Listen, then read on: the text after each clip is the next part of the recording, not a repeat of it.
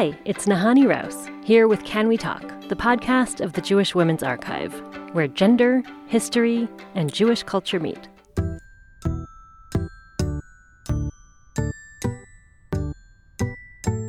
Welcome back to Word of the Week, a mini series where we dig into one word and explore its meaning for Jewish women. This time, Eshet Chayil. Okay, so it's actually two words, and in Hebrew, they mean a woman of valor. And I think the phrase Eshet Chayil is a very loaded term.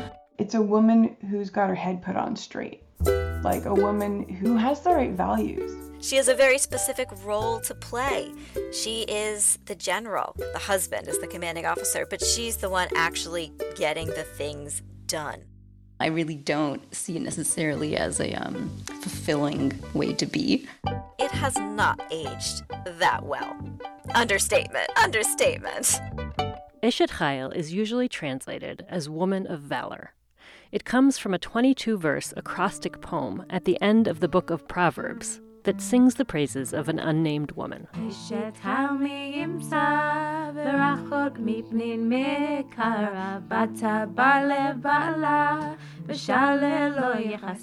A woman of valor who can find, far beyond pearls is her value. Her husband's heart relies on her, and he shall lack no fortune. She repays his good, but never his harm, all the days of her life.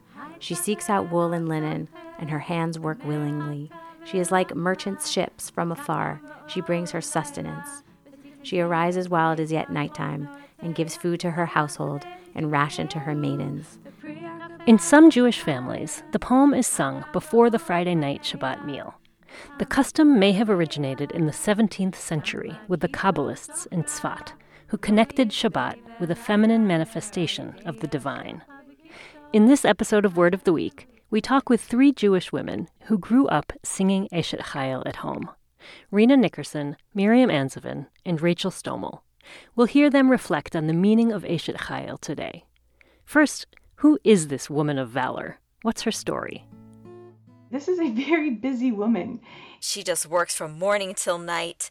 Um, and allows her husband essentially to go and, and do whatever he needs to do by getting all of the homework done. You know, she goes out and she, you know, buys a field and she, you know, makes some sort of crafty thing and she sells it and she's very industrious. She handles everything in the household. She handles everything in terms of running the land and making sure everybody is clothed and fed.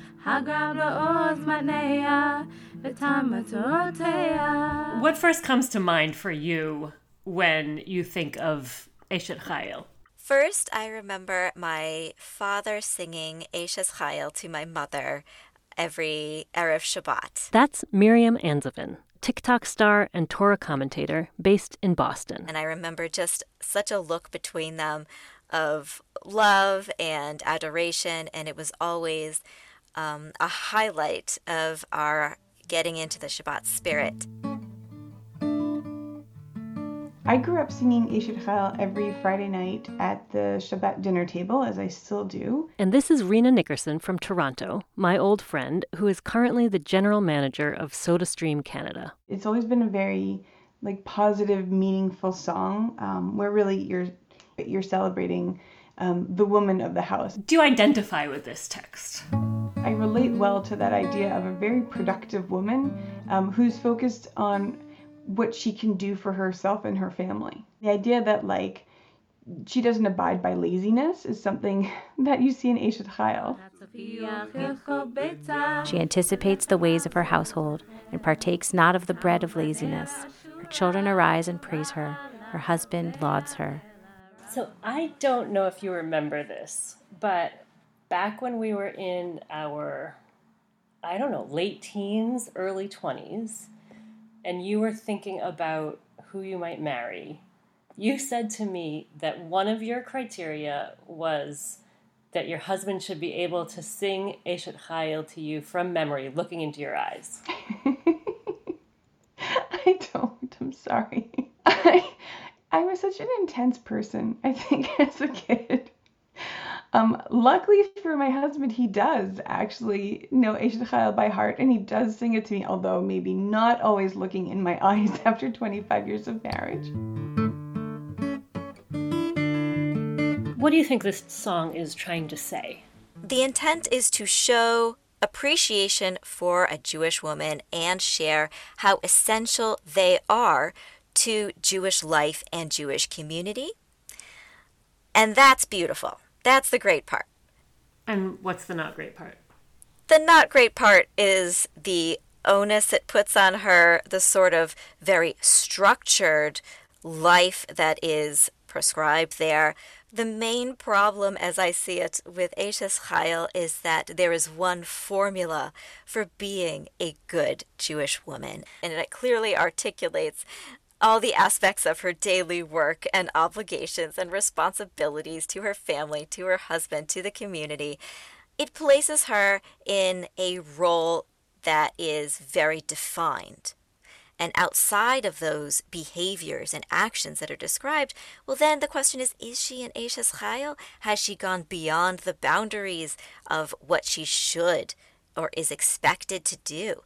And if she does go beyond them, does that make her quote unquote a bad woman? Yeah, it's such a um, holding up of the married woman with children. Right. It's putting on a pedestal one description of a woman. So, Rena, it's so interesting that your associations are so positive because other people have said to me that they feel like it sort of puts women on this pedestal. You know, that's one of the critiques of it. I wonder what you think about that. So I like the idea that like each each woman has her own potential, and I feel like it's almost a menu. And it's like we could be, you know, planting a vine, buying, by the way, buying a vineyard and planting a field.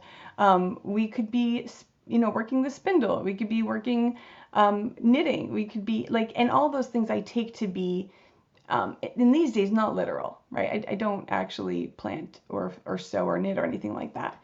But I prefer a song that has women with agency, which the woman in the song clearly does.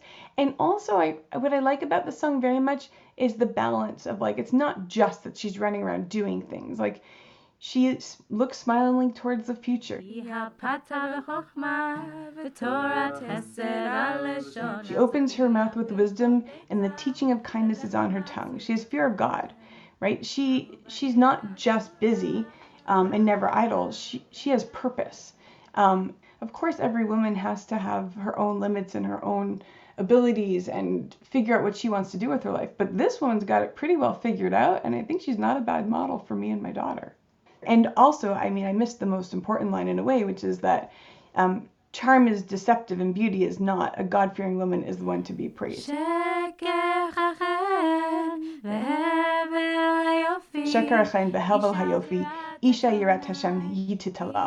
Everything we see in social media and media about like idealized, you know, female form and body and all the things girls are told to do to make themselves look more beautiful we're saying, no, you have to think much bigger than how you look because at the end of the day, that's not actually what matters. You know, on the surface, it sounds like this woman is very independent. You know, a very different vision of how we imagine women used to be. Um, you know, she seems very, very leaning in and very uh, like a modern career woman. Rachel Stomel works at the Center for Women's Justice in Jerusalem supporting women who are trapped in marriages where their husband refuses to grant them a divorce. You know, under Jewish law, a woman's earnings that she makes while she is married don't actually belong to her. It belongs only to her husband. So um, when you think of it like that, and you think of this woman who's earning all these things and very industrious, um, you know, to me it feels more like you know, an employee of the month award um, rather than, you know, respect for an accomplished person because because she's not she's not earning this for herself. So um, that's something just recently that I, that dawned on me, and I'm like, oh. One of the phrases of um, the way beginning of Eshet Chayil, you know, it says "Gemlatu tov v'lo ra kol which means that you know she repays his good, um, but not his harm all the days of her life. Let's say somebody is um, is abusive, you know, and they do something bad to the other person, and the other person just takes it. That is not praiseworthy. You know, that is that is dangerous and that is wrong.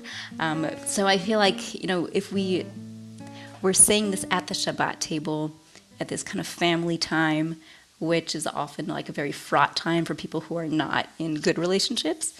And sometimes it's the man reading it to the woman, you know, saying she repays his good but never his harm all the days of her life, and holding that up as like this ideal. Um, that I think is where I get icked out. That becomes a threat rather than becoming a comfort. Do you hear it used in other contexts ever? Like, uh, do you hear women referred to as an Eshet Chayil, like in conversation? Yeah, yeah. And what they mean by that, like, you know, just like a true Eshet Chayil. It's like a good, you know, proper religious woman. Um, sometimes it's used also as like, you know, to commend women for doing a lot of free labor, women who are in caregiving positions. Um, we praise them a lot. And we're like, wow, they go above and beyond, like, good for them. But it never translates into, like, therefore we will pay them. Therefore we will, you know, give them better conditions. It's always like, wow, look at their sacrifice. Good for them. And it just ends there. She seeks out wool and linen, and her hands work willingly. She is like merchants' ships from afar she brings her sustenance. She arises while it is yet nighttime, and gives food to her household and ration to her maidens. She envisions a field and buys it. From the fruit of her handiwork, she plants a vineyard.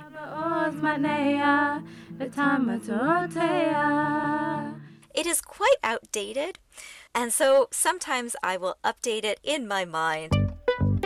So an Ashes Chayil doesn't necessarily have to have a husband, firstly. An Ashes Chayil doesn't necessarily have to have children, nor weave clothes or make the food or any of the specific actions that are described in Ashes Chayil. So, if people want to have a different way to express their appreciation for their partner, male or female, uh, or any gender, that's also a good thing. And perhaps we can take inspiration from Ashes Chayil in how we articulate gratitude. We could tailor it to the individual person that is being appreciated. Not only thank you for taking care of all of this and raising the children and creating the clothes and managing our household. Thank you for fixing the Wi Fi. Thank you for taking the dog to the vet. Thank you. Thank you for all these things that you are doing. ורחוק מפנינים מכרע, פתח בלב בעלה, ושלל לא יחסר. And that's our word of the week.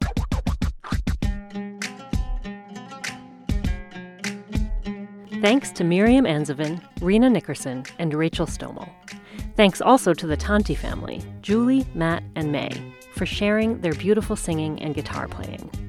You're now listening to Eshet Chayil of Hip Hop by Leah Kalish. She's worth far beyond pearls, the ideal wife. But where's the trace of the praise in real life? What's wrong with these beautiful, ugly worlds? Enslaving and caving the girls behind the kitchen stove. To bake another loaf will make them shake their asses for the masses. She's like a merchant ship, that's what they sing. Huge chips, only wearing a string, and a lot of bling bling. Thank you for joining us for Can We Talk, the podcast of the Jewish Women's Archive.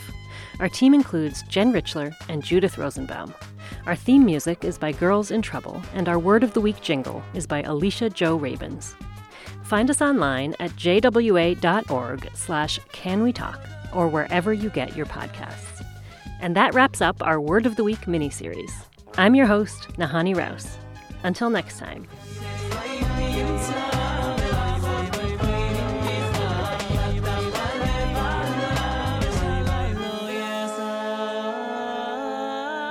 I could.